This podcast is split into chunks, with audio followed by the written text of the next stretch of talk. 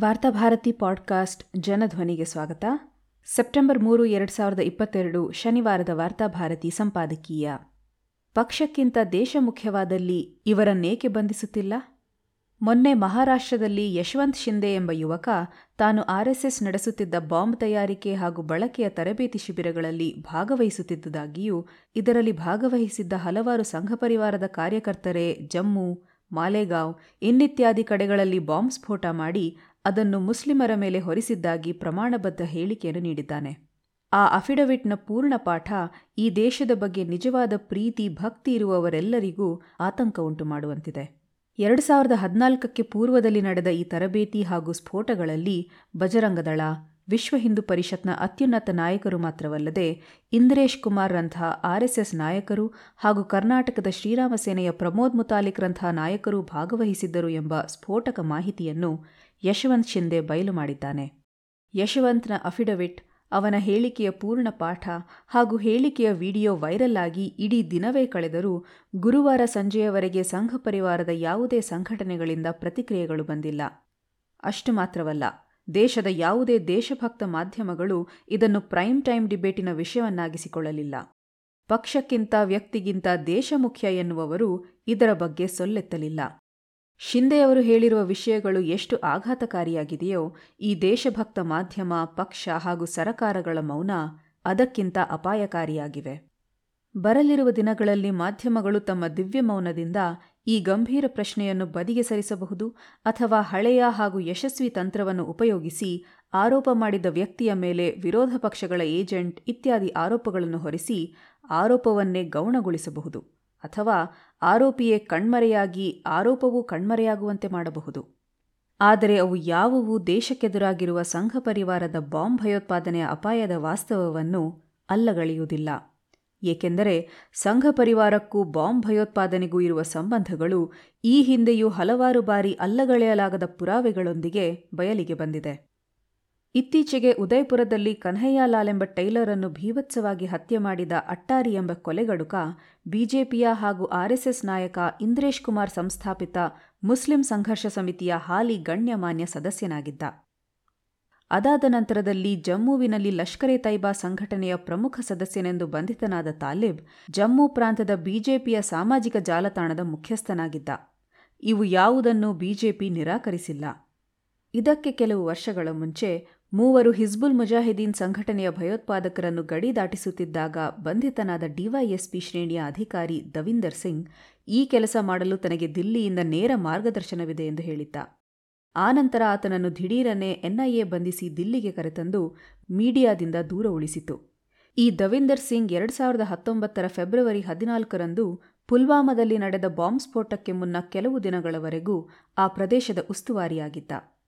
ಆತನ ಭಯೋತ್ಪಾದಕ ಸಂಬಂಧದ ಹಿನ್ನೆಲೆಗೂ ಪುಲ್ವಾಮಾ ಸ್ಫೋಟದಲ್ಲಿ ಬಳಸಲಾದ ನೂರಾರು ಕೆಜಿ ಆರ್ಡಿಎಕ್ಸ್ ಸ್ಫೋಟಕಗಳು ಕಾಶ್ಮೀರದ ರಕ್ಷಣಾ ಕೋಟೆಯನ್ನು ಭೇದಿಸಿ ಪುಲ್ವಾಮಾ ತಲುಪಿದ್ದಕ್ಕೂ ಸಂಬಂಧವಿದೆಯೇ ಎಂದು ಪ್ರಶ್ನೆಯನ್ನು ಕೇಳಲಾಗುತ್ತಿದ್ದರೂ, ಸರಕಾರ ಅದರ ಬಗ್ಗೆ ಈವರೆಗೆ ಮೌನವಾಗಿದೆ.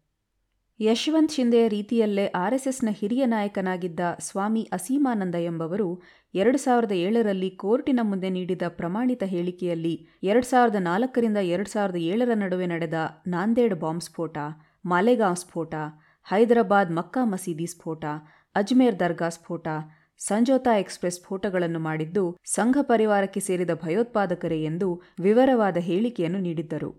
ಇಂದು ಬಿಜೆಪಿಯ ಸಂಸದೆಯಾಗಿರುವ ಸಾಧ್ವಿ ಪ್ರಜ್ಞಾ ಸಿಂಗ್ ಹಾಗೂ ಸೇನೆಯಲ್ಲಿ ಅಧಿಕಾರಿಯಾಗಿರುವ ಕರ್ನಲ್ ಪುರೋಹಿತ್ರಂತಹವರು ಈ ಬಾಂಬ್ ಭಯೋತ್ಪಾದನೆಯಲ್ಲಿ ಭಾಗಿ ಎಂದು ಒಪ್ಪಿಕೊಂಡಿದ್ದರು.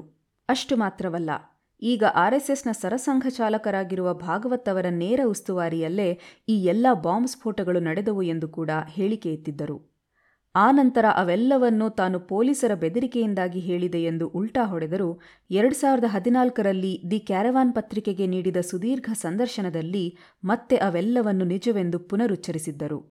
ಆದರೆ ಮೋದಿ ಸರಕಾರ ಅಧಿಕಾರಕ್ಕೆ ಬಂದ ಮೇಲೆ ಈ ಆರೋಪಿಗಳೆಲ್ಲರನ್ನೂ ಕಾನೂನುಬಾಹಿರವಾಗಿ ಬಿಡುಗಡೆ ಮಾಡಲಾಯಿತೆ ವಿನ ದೇಶದ ಭದ್ರತೆಯ ವಿಷಯಕ್ಕೆ ಗಂಡಾಂತರಕಾರಿಯಾದ ಈ ವಿಷಯಗಳ ಸತ್ಯಾಸತ್ಯತೆಯ ತನಿಖೆಯ ನಾಟಕವನ್ನೂ ನಡೆಸಲಿಲ್ಲ. ಕೇವಲ ಅಸೀಮಾನಂದರ ಹೇಳಿಕೆಯಲ್ಲ. ಎರಡು ಸಾವಿರದ ಏಳರಲ್ಲಿ ಮಹಾರಾಷ್ಟ್ರದ ಭಯೋತ್ಪಾದನಾ ನಿಗ್ರಹ ಪಡೆಯ ಮುಖ್ಯಸ್ಥರಾಗಿದ್ದ ಪ್ರಾಮಾಣಿಕ ಪೊಲೀಸ್ ಅಧಿಕಾರಿ ಹೇಮಂತ್ ಕರ್ಕರೆ ಅವರೇ ತಮ್ಮ ತನಿಖೆಯಲ್ಲಿ ನಾಂದೇಡ್ ಮಾಲೆಗಾಂವ್ ಸ್ಫೋಟಗಳಲ್ಲಿ ಈ ಸಂಘಟನೆಗಳು ಮತ್ತು ಕಾರ್ಯಕರ್ತರ ಪಾತ್ರಗಳನ್ನು ಪುರಾವೆಯೊಂದಿಗೆ ಸಾಬೀತುಪಡಿಸಿದ್ದರು. ಆ ಕಾರಣಕ್ಕಾಗಿಯೇ ಪ್ರಜ್ಞಾ ಸಿಂಗ್ ಕರ್ನಲ್ ಪುರೋಹಿತ್ ಆದಿಯಾಗಿ ಎಲ್ಲರೂ ಜೈಲು ಪಾಲಾಗಿದ್ದರು. ಅವರ ಪಾತ್ರದ ಬಗ್ಗೆ ಇದ್ದ ಬಲವಾದ ಪುರಾವೆಗಳಿಂದಾಗಿಯೇ ಕೋರ್ಟುಗಳು ಅವರಿಗೆ ಜಾಮೀನು ನಿರಾಕರಿಸುತ್ತಾ ಬಂದಿದ್ದವು. ಆದರೆ ಎರಡು ಸಾವಿರದ ಎಂಟರಲ್ಲಿ ಬಾಂಬೆಯ ಮೇಲೆ ನಡೆದ ಪಾಕಿಸ್ತಾನಿ ಪ್ರಾಯೋಜಿತ ಭಯೋತ್ಪಾದಕ ದಾಳಿಯನ್ನು ಪ್ರತಿರೋಧಿಸಲು ಸಜ್ಜಾಗುತ್ತಿದ್ದ ಹೇಮಂತ್ ಕರ್ಕರೆ ನಿಗೂಢ ರೀತಿಯಲ್ಲಿ ಹತರಾದರು. ಹೇಮಂತ್ ಕರ್ಕರೆಯ ಹತ್ಯೆಗೆ ಪಾಕಿಸ್ತಾನ ಭಯೋತ್ಪಾದಕರು ಕಾರಣವೇ? ಅಥವಾ ಅವರು ಅದಕ್ಕೆ ಮುಂಚೆ ಬಯಲುಗೊಳಿಸಿದ ಈ ಕೇಸುಗಳು ಕಾರಣವೇ ಎಂಬುದು ಈವರೆಗೂ ಬಗೆಹರಿಯದ ಪ್ರಶ್ನೆಯಾಗಿಯೇ ಉಳಿದುಕೊಂಡಿದೆ. ಎರಡು ಸಾವಿರದ ಹದಿನಾಲ್ಕರ ನಂತರ ಕೇಂದ್ರದಲ್ಲಿ ಮೋದಿ ಸರಕಾರ ಅಧಿಕಾರಕ್ಕೆ ಬಂದ ಮೇಲೆ ಕೇಂದ್ರದ ನಿಯಂತ್ರಣದಲ್ಲಿರುವ ಎನ್ಐಎ ಈ ಆರೋಪಿಗಳ ಮೇಲಿದ್ದ ಕೇಸುಗಳನ್ನು ಸಡಿಲಗೊಳಿಸಿತು. ಇದನ್ನು ಎನ್ಐಎ ಪರವಾದ ವಕೀಲೆ ರೋಹಿಣಿ ಸಾಲಿಯಾನ್ ಅವರೇ ಮಾಧ್ಯಮಗಳ ಮುಂದೆ ಬಯಲುಗೊಳಿಸಿ ಕೇಸಿನಿಂದ ಹಿಂದೆ ಸರಿದರು.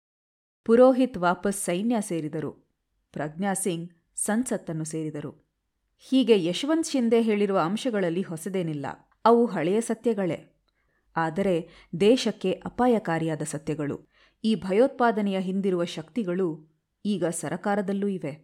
ಅಂದ ಮೇಲೆ ಈ ಬಾಂಬ್ ಸ್ಫೋಟಗಳಿಂದ ಪ್ರಾಣ ತೆತ್ತ ಅಮಾಯಕರಿಗೆ ನ್ಯಾಯ ಸಿಗುವುದೇ? ಬಾಂಬ್ ಸ್ಫೋಟ ಎಂದರೆ ಇಸ್ಲಾಂ ಭಯೋತ್ಪಾದನೆ ಎಂದು ಹತ್ತಾರು ವರ್ಷಗಳ ಕಾಲ ವಿನಾಕಾರಣ ಜೈಲು ಪಾಲಾದ ಅಮಾಯಕರಿಗೆ ನ್ಯಾಯ ಸಿಗುವುದೇ? ಬಾಂಬ್ ಭಯೋತ್ಪಾದನೆ ಎಂಬುದು ಚುನಾವಣಾ ತಂತ್ರವು ಸಮಾಜವನ್ನು ಕೋಮು ಆಧಾರದಲ್ಲಿ ಒಡೆದು ವಿಭಜಿಸುವ ವ್ಯಹವೂ ಆಗಿಬಿಟ್ಟರೆ ಈ ದೇಶಕ್ಕೆ ಭವಿಷ್ಯವಿದೆಯೇ?